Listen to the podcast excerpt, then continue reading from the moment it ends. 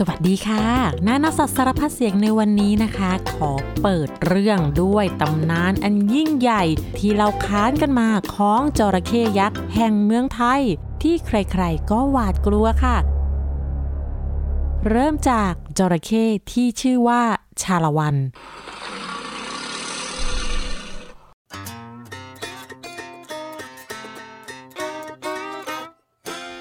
ไม่รู้ว่าเด็กๆเดี๋ยวนี้รู้จักชาละวันกันไหมคะ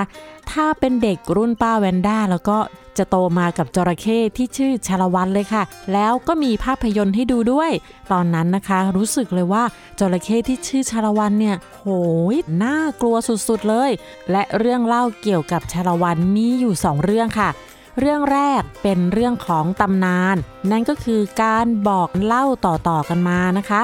เป็นเรื่องราวของจระเข้ตัวใหญ่แห่งแม่น้ำน่านที่จังหวัดพิจิตรค่ะ ตามตำนานเขาเล่ากันว่า มีตายายค่ะ ออกไปหาปลาที่บึงน้ำใหญ่ไปพบไข่จระเข้ใบหนึ่งตายายก็เก็บไข่จระเข้มาไว้ที่บ้าน จนกระทั่งไข่นั้นฟักออกมาเป็นตัว ก็เลี้ยงไว้ที่อ่างน้ำคอยดูแลหาอาหารเลี้ยงดูเป็นอย่างดี ต่อมาจระเข้ก็ตัวใหญ่ขึ้นใหญ่ขึ้น เลี้ยงที่อ่างน้ำไม่ได้แล้ว เพราะว่าอ่างเล็กเกินไป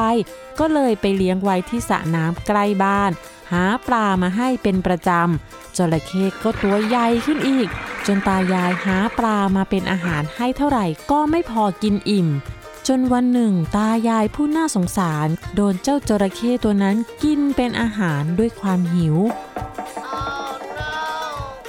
เมื่อไม่มีตายายคอยหาอาหารให้แล้ว จระเข้ตัวนั้นก็เลยต้องเดินทางออกจากสระไปอาศัยอยู่ในแม่น้ำน่าน ซึ่งอยู่ห่างจากสระน้ำบ้านตายายไม่ไกลนัก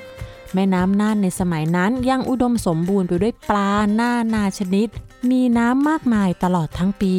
แล้วจระเข้ใหญ่ตัวนี้ก็เที่ยวว่ายน้ำหาอาหารอาศัยอยู่ในแม่น้ำด้วยเจ้าจระเข้ตัวนี้เคยลิ้มลองเนื้อมนุษย์มาแล้ว มันก็เลยติดใจเที่ยวอารวาสไล่กัดกินคนทั้งบนบกและในน้ำไม่เว้นแต่ละวัน จึงถูกขนานนามว่า ไอแต่ละวัน ตามสำเนียงและภาษาพูดของชาวบ้าน เรียกตามความดุร้ายที่มันทำร้ายคนไม่เว้นแต่ละวัน ต่อมาเสียงก็เพี้ยนจากแต่ละวันแต่ละวันกลายเป็นชาละวันในที่สุดค่ะ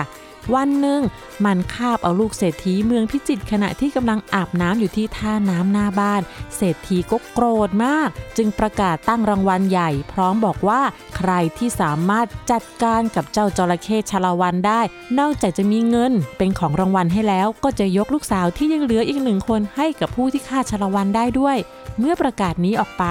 มีพ่อค้าคนหนึ่งชื่อไกรทอง รับอาสาปราบจระเข้ให้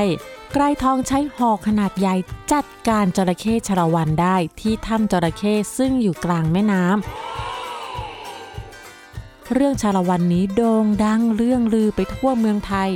แล้วความโด่งดังของเจ้าชาละวันก็ทำให้รัชกาลที่สองพระบาทสมเด็จพระพุทธเลิศล่านนภาลัย ทรงพระราชนิพนธ์บทละครนอกมีชื่อเรื่องว่า ไกรทอง เป็นเรื่องราวของหนุ่มรูปงาม ที่มีคาถาอาคมและมีความสามารถในการปราบจระเข้ได้ และให้จระเข้ใหญ่ตัวร้าย ชื่อพญาชาละวันสามารถแปลงร่างเป็นมนุษย์ได้ และเรื่องไกรทองนี่แหละค่ะ ที่เคยเป็นภาพยนตร์ฉายในโรงหนังที่ทำให้ป้าเวนด้ารู้จักกับจระเข้ชื่อชาละวัน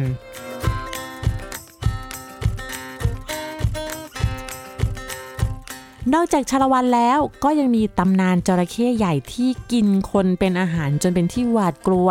นั่นก็คือเจ้าด่างเกยชัยค่ะ เป็นชื่อเรียกของจระเข้ตัวใหญ่ตัวหนึ่งที่เคยอารวาสกินคนที่แม่น้ำน่าน บ้านเกยชัยอำเภอชุมแสง จังหวัดนครสวรรค์ เมื่อสมัยรัชกาลที่ 5 ที่ได้ชื่อว่าเจ้าด่างนั่นก็เพราะว่าที่ปลายจมูกของมัน มีดวงด่างสีขาวเป็นจุดเด่น และเจ้าด่างเกยชัยก็ถูกปราบได้ด้วยคนสองคนค่ะ อีกตัวหนึ่งที่มีชื่อเสียงจนมีคนนำไปสร้างเป็นภาพยนตร์ก็คือ เจ้าด่างบางมุดค่ะ เป็นจระเข้น้ำเค็มขนาดใหญ่ มีคอด่างสีขาวตัดกับส่วนหน้าลำตัวเป็นสีดำ เจ้าด่างบางมุดเนี่ยเคยอารวาสกัดกินคนที่คลองบางมุด คลองบางมุดเป็นลำน้ำสายใหญ่อยู่อำเภอหลังสวนจังหวัดชุมพร เมื่อปี 2507 เป็นที่หวาดกลัวของผู้คนแถวนั้นมาก จนถึงกับตั้งค่าหัวเงินรางวัลสำหรับคนที่จะปราบเจ้าดากบางมุด ซึ่งสุดท้ายมันก็ถูกปราบด้วยลูกระเบิดของนายตำรวจผู้หนึ่งที่ทำงานอยู่ที่นั่นนั่นเองค่ะตำนานที่แสนจะน่ากลัวของจระเข้รวมทั้งรูปร่างอันใหญ่โต ฟันอันแหลมคมที่ชวนประวันพรั่นพรึงนะคะทำให้หลายคนหวาดกลัว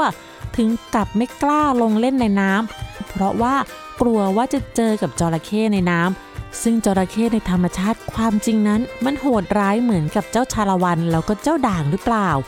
และทุกวันนี้จระเข้กลายเป็นสัตว์เลี้ยงที่สร้างรายได้ให้กับผู้เลี้ยงอย่างมากมาย เอ๊ะ จากสัตว์ร้ายกลายเป็นสัตว์เลี้ยงได้อย่างไร ทุกข้อสงสัยในวันนี้ มีคำตอบให้ค่ะ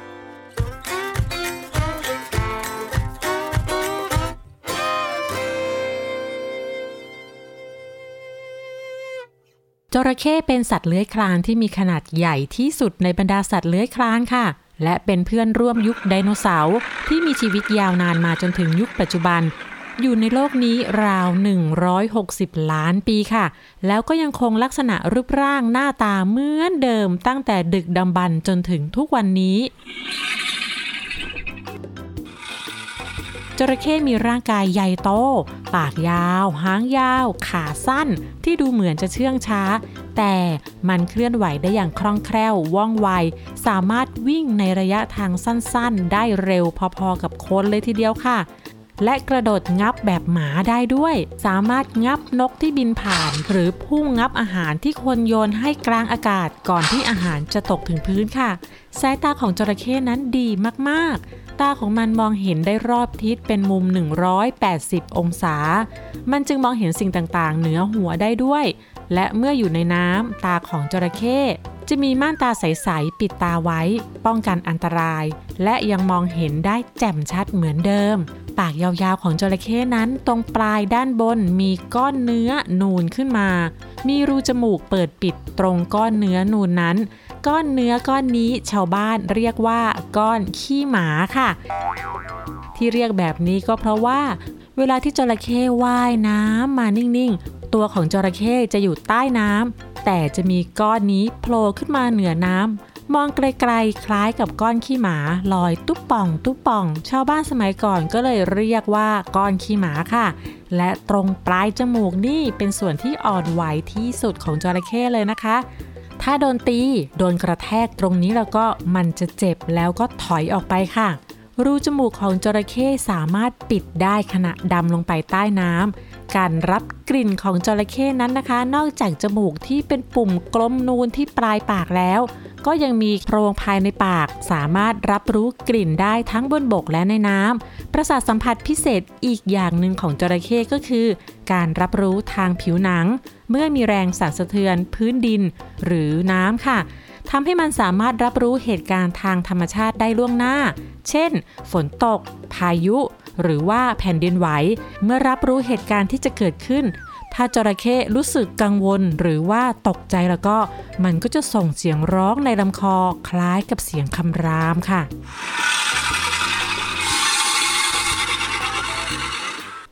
จระเข้นั้นเป็นนักล่าที่น่ากลัวมากๆ เพราะว่าการเคลื่อนไหวของมันนั้นเงียบเชียบ มันจะลอยตัวนิ่งๆ เคลื่อนที่เบาๆในผิวน้ำ และสัตว์ตัวไหนที่ลงมากินน้ำใกล้ ๆ โดยไม่ระวังแล้วก็ เจ้าจระเข้ก็จะกระโจนเข้าไปงับ แล้วก็ลากลงน้ำเพื่อให้เหยื่อจมน้ำตายค่ะ จากนั้นจระเข้ก็จะสะบัดสะบัดสะบัดให้เหยื่อฉีกเป็นชิ้นๆ แล้วก็กลืนลงไปโดยไม่เคี้ยวค่ะ ปกติจระเข้ไม่ใช่สัตว์กินจุค่ะ มันจะกินอาหารเพียงวันละครั้ง แล้วก็กินไม่เยอะด้วย ถ้ามันอิ่มแล้วมันก็พอ จระเข้ไม่เคยออกไล่ล่าอารวาสกัดไข่เล่นโดยไม่หิวค่ะ และฟันจระเข้ทั้งหมดมีอยู่ประมาณ 60 กว่าซี่ ฟันแข็งแรงมาก แหลมมาก แล้วก็มีแรงงับที่รุนแรง และฟันก็มีไว้กัด ไว้ฉีก ไม่ได้มีเอาไว้เคี้ยว ดังนั้นเมื่อจระเข้ล่าเหยื่อมา หลังจากฉีกเนื้อเป็นชิ้นๆ กลืนลงไป อันไหนที่ไม่สามารถกลืนได้ จระเข้ก็จะรอให้เนื้อเน่านะคะ พอเน่าเปื่อยนุ่มก็จะกลืนทีเดียว ถ้าฟันของจระเข้หลุดไปฟันซี่ใหม่ก็สามารถงอกออกมาทดแทนได้ค่ะ จระเข้เป็นสัตว์เลือดเย็น ถ้าอากาศร้อนมันจะไปอยู่ในน้ำแต่ถ้าอากาศเย็นมันก็จะไปตากแดด และที่จระเข้นอนอ้าปากก็เพื่อระบายความร้อนออกจากตัวเองค่ะ จระเข้สามารถแช่น้ำได้นานหลายชั่วโมง มันจะชอบน้ำนิ่งๆ เพราะว่าจะได้ดมกลิ่นต่างๆ ได้เป็นอย่างดีค่ะ มาถึงตรงนี้ก็มีเรื่องให้สงสัยต้องถามลุงหมอ นายสัตวแพทย์เกษตรสุเตชะคำถามก็คือ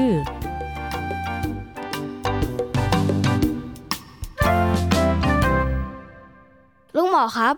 ที่เขาบอกว่าจระเข้เป็นสัตว์เลือดเย็นคำว่าเลือดเย็นหมายถึงว่าอะไรเหรอครับลุงหมอ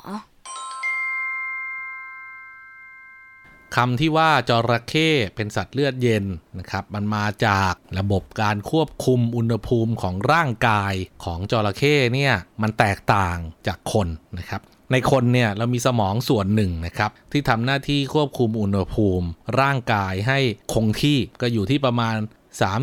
36.5 ถึง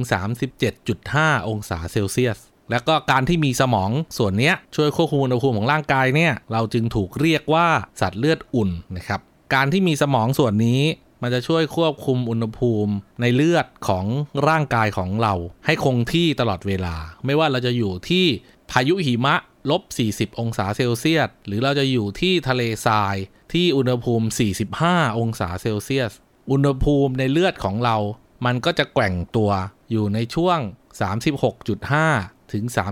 37.5 องศาเซลเซียสเท่านั้น อันนี้เป็นหน้าที่ของสมองส่วนหนึ่ง ในร่างกายของมนุษย์นะครับ เราจึงถูกเรียกว่าเป็นสัตว์เลือดอุ่น แปลว่าสมมติเลือดออกเลือดที่หยดออกมาจากร่างกายเราเนี่ยจะมีอุณหภูมิเท่ากันทุกส่วนของร่างกาย ทีนี้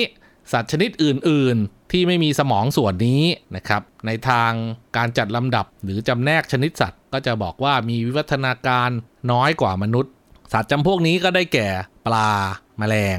สัตว์สะเทินน้ำสะเทินบก เช่น กบเขียดคางคกอึ่งอ่างนะครับแล้วก็สัตว์เลื้อยคลานนะครับไม่ว่าจะเป็นงูกิ่งกาเต่าจระเข้ซึ่งจระเข้เนี่ยก็จัดเป็นสัตว์เลื้อยคลานขนาดใหญ่นะครับ พบในประเทศไทย ในตอนเช้าเนี่ยจระเข้มักจะขึ้นจากน้ำแล้วก็มานอนอยู่บนบกตากแดดนะครับเหตุผลเพราะว่าสมองจระเข้เนี่ยไม่มีส่วนที่ควบคุมอุณหภูมิครับอุณหภูมิร่างกายของจระเข้จึงเป็นไปตามอุณหภูมิของสิ่งแวดล้อมภายนอก ในน้ำมันหนาวใช่ไหมครับพอตอนเช้าตื่นมาก็ต้องมาตากแดด เพื่อให้อุณหภูมิร่างกายสูงขึ้น การสูบฉีดของเลือดจะได้เพิ่มขึ้น แล้วก็เกิดมีความอยากอาหาร เกิดมีความอยากจะทำกิจกรรมนู่นนี่นั่น ที่เราเรียกว่าสัตว์เลือดเย็นมันเกิดจากสิ่งนี้แหละครับ มันเกิดจากไม่มีสมองส่วนที่ควบคุมอุณหภูมิ และอุณหภูมิของร่างกายขึ้นอยู่กับอุณหภูมิของสิ่งแวดล้อมภายนอก ถ้าอุณหภูมิของสิ่งแวดล้อมภายนอกมันเย็น ยกตัวอย่างเช่นจระเข้อยู่ในแม่น้ำในฤดูหนาวจระเข้นี่แทบจะขยับตัวไม่ได้เลยนะครับ เพราะว่าหัวใจเต้นช้ามาก อุณหภูมิร่างกายก็ต่ำกล้ามเนื้อก็ไม่ค่อยอยากทำงาน ในทางกลับกัน ถ้าจระเข้อยู่ในแม่น้ำที่มีแสงแดดอบอุ่น แล้วก็ได้ตากแดดอย่างเต็มที่จระเข้ก็สามารถจะว่ายน้ำได้อย่างรวดเร็ว แล้วก็ออกไปหาอาหารอย่างมีประสิทธิภาพ และจระเข้ก็ต้องใช้ชีวิตโดยปรับตัวและพึ่งพิง อุณหภูมิของสิ่งแวดล้อมครับมีเด็กๆ บางคนไม่กล้าลงน้ำเพราะกลัวจะเจอจระเข้ในน้ำที่เล่น แล้วมีโอกาสที่จะเจอกับจระเข้ในแม่น้ำในคลองหรือในทะเลไหมครับ ประเทศไทยเนี่ยเรามีจระเข้น้ำจืดนะครับก็เจอในแหล่งน้ำจืด มีจระเข้น้ำเค็ม ก็เจอในปากแม่น้ำหรือในทะเลนะครับแล้วก็มีตะโขงก็มักจะพบตามป่าโกงกลาง ป่าพรุทางภาคใต้เหล่านี้นะครับ เพราะฉะนั้นเนี่ยเวลาเราไปตามแหล่งน้ำต่างๆ ก็ต้องบอกว่าในรอบ 50 ปีที่ผ่านมา ประเทศไทยเนี่ยล่าจระเข้จนแทบสูญพันนะครับ ในปัจจุบันเนี่ยเราไม่หลงเหลือจระเข้ในธรรมชาติอีกต่อไปแล้วนะครับ ไม่ว่าจะเป็นน้ำจืดน้ำเค็มน้ำกร่อย แต่อาจจะมีข่าวพบประปลายที่นู่นที่นี่ ถ้าจระเข้น้ำจืดจะเจอในป่าลึกเลยนะครับ ถ้าเป็นจระเข้น้ำเค็มมักจะพบในทะเลเปิด อย่างเช่น มหาสมุทรอินเดีย อ่าวไทย ซึ่งโอกาสที่เราจะเจอแทบไม่มี เพราะฉะนั้นในสถานที่ท่องเที่ยวปกติ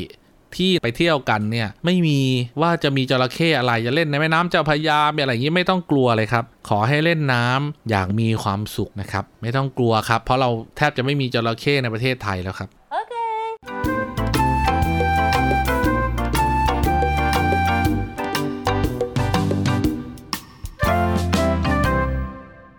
เมื่อก่อนนั้นนะคะ ประเทศไทยมีจระเข้ในธรรมชาติมากมายเลยค่ะ พบได้ทั่วประเทศ และที่บึงบรเพชรจังหวัดนครสวรรค์ เคยพบจระเข้มากถึง 200 ตัวเลยล่ะค่ะ แต่ว่าทุกวันนี้จระเข้ในแหล่งน้ำใกล้ชุมชนไม่มีแล้วนะคะ ถูกล่าไปหมดแล้ว และที่มีข่าวว่าพบจระเข้โผล่ที่นู่นโผล่ที่นี่ นั่นก็เป็นจระเข้เลี้ยงที่หลุดออกจากกรงขังในบ้านของคนมาอยู่ที่แม่น้ำค่ะ และจระเข้เหล่านี้ก็ชอบว่ายน้ำเข้าหาคนด้วยนะคะ มันไม่ได้ว่ายมาเพื่อจะจับคนกินเป็นอาหาร แต่ว่าพวกมันนั้นคุ้นชินกับคนค่ะ เพราะว่าตั้งแต่เกิดมาถ้าจะกินอาหารก็จะมีคนเอาอาหารมาให้ ที่มันว่ายมาหา เพราะคิดว่าคนที่เจอนั้นเขาน่าจะเอาอาหารมาให้มันค่ะ และเจ้าจระเข้จากสัตว์ร้ายที่ใครๆหวาดกลัว ตอนนี้กลายเป็นจระเข้เลี้ยงไปได้อย่างไร เดี๋ยวจะเล่าให้ฟังค่ะ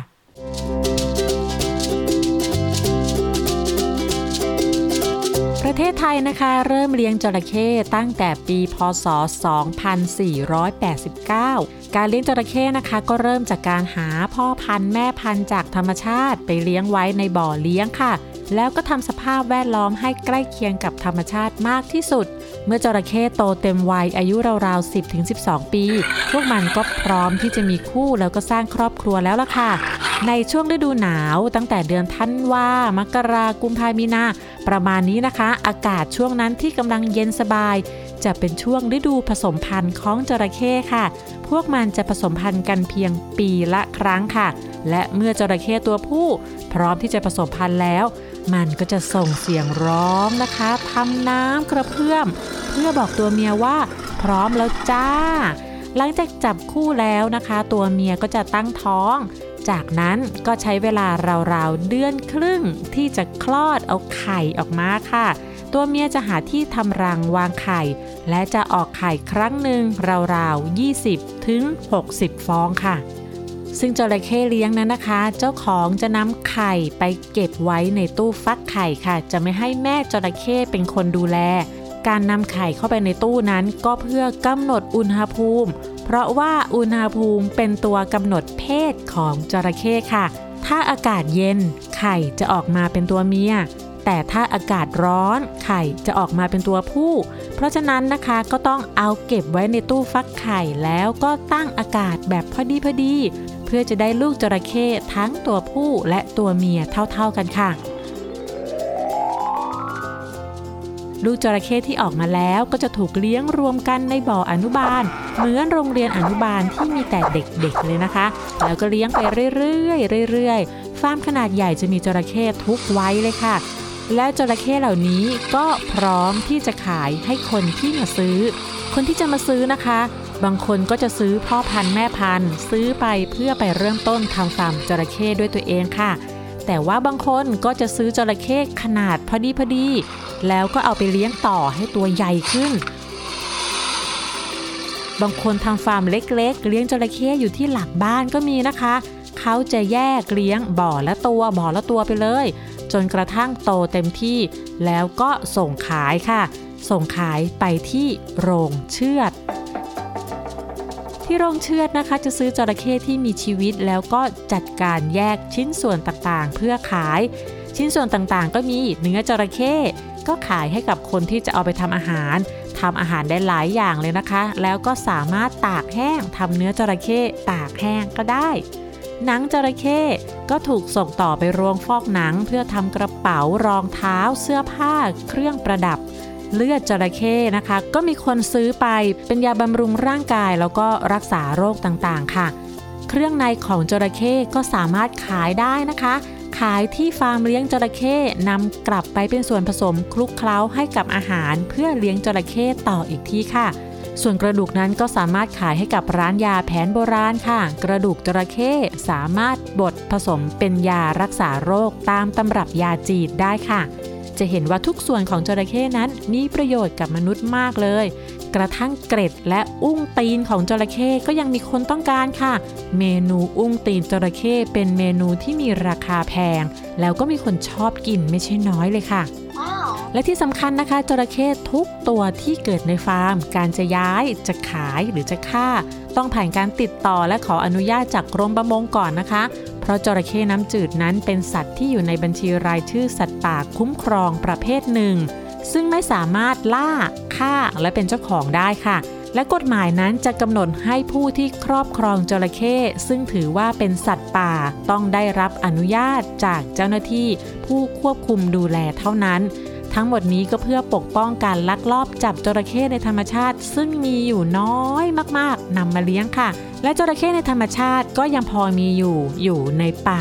ลึกๆ พวกมันอยู่อย่างเงียบๆ สงบเสงี่ยมเจียมตัว ไม่ยุ่งกับใคร ไม่วุ่นวายกับใคร และถ้ามีมนุษย์เข้ามาใกล้ พวกมันก็จะหนีไปไกลๆเลยค่ะ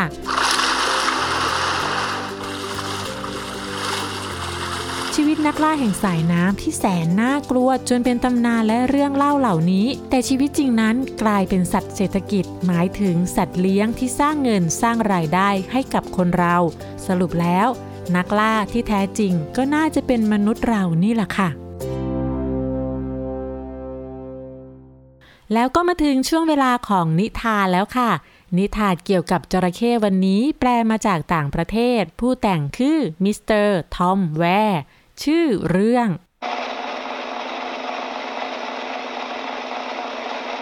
จระเข้และหมาจิ้งจอก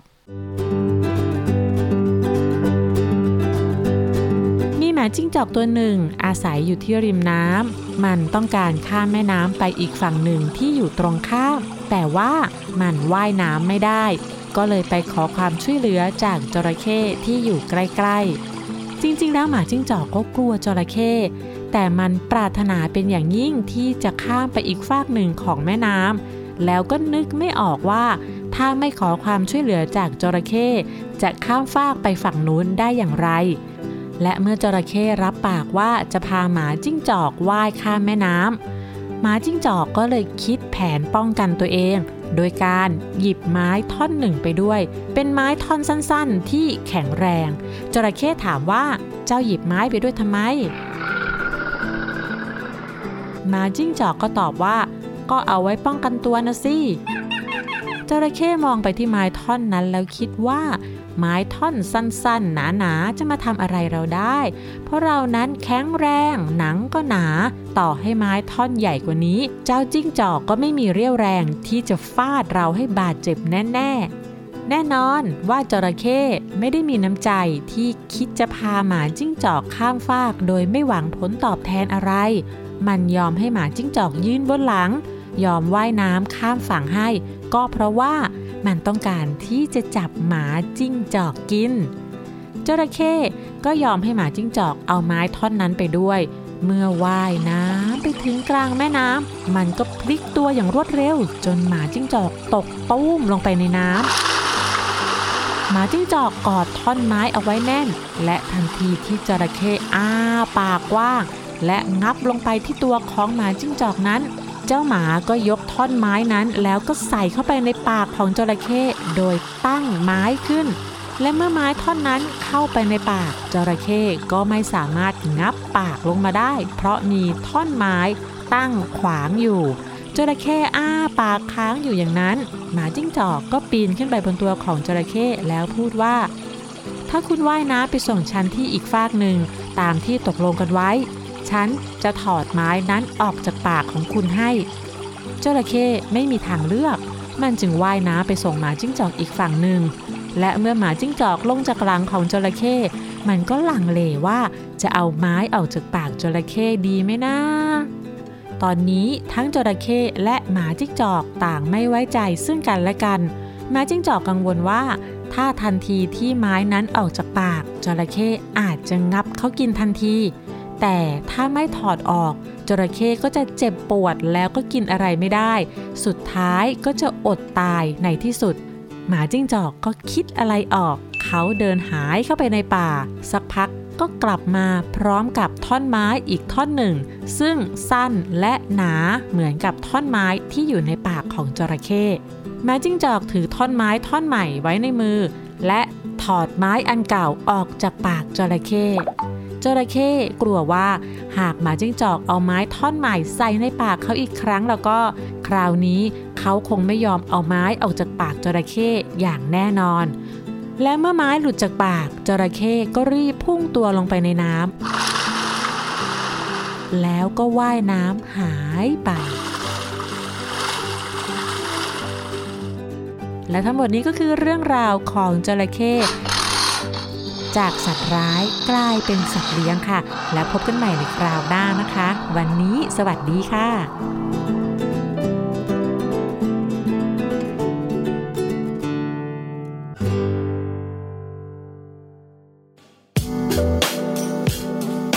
ติดตามรายการทางเว็บไซต์และแอปพลิเคชันของไทย PBS Podcast Spotify SoundCloud Google Podcast Apple Podcast และ YouTube Channel Thai PBS Podcast Thai PBS Podcast. View the world via the voice.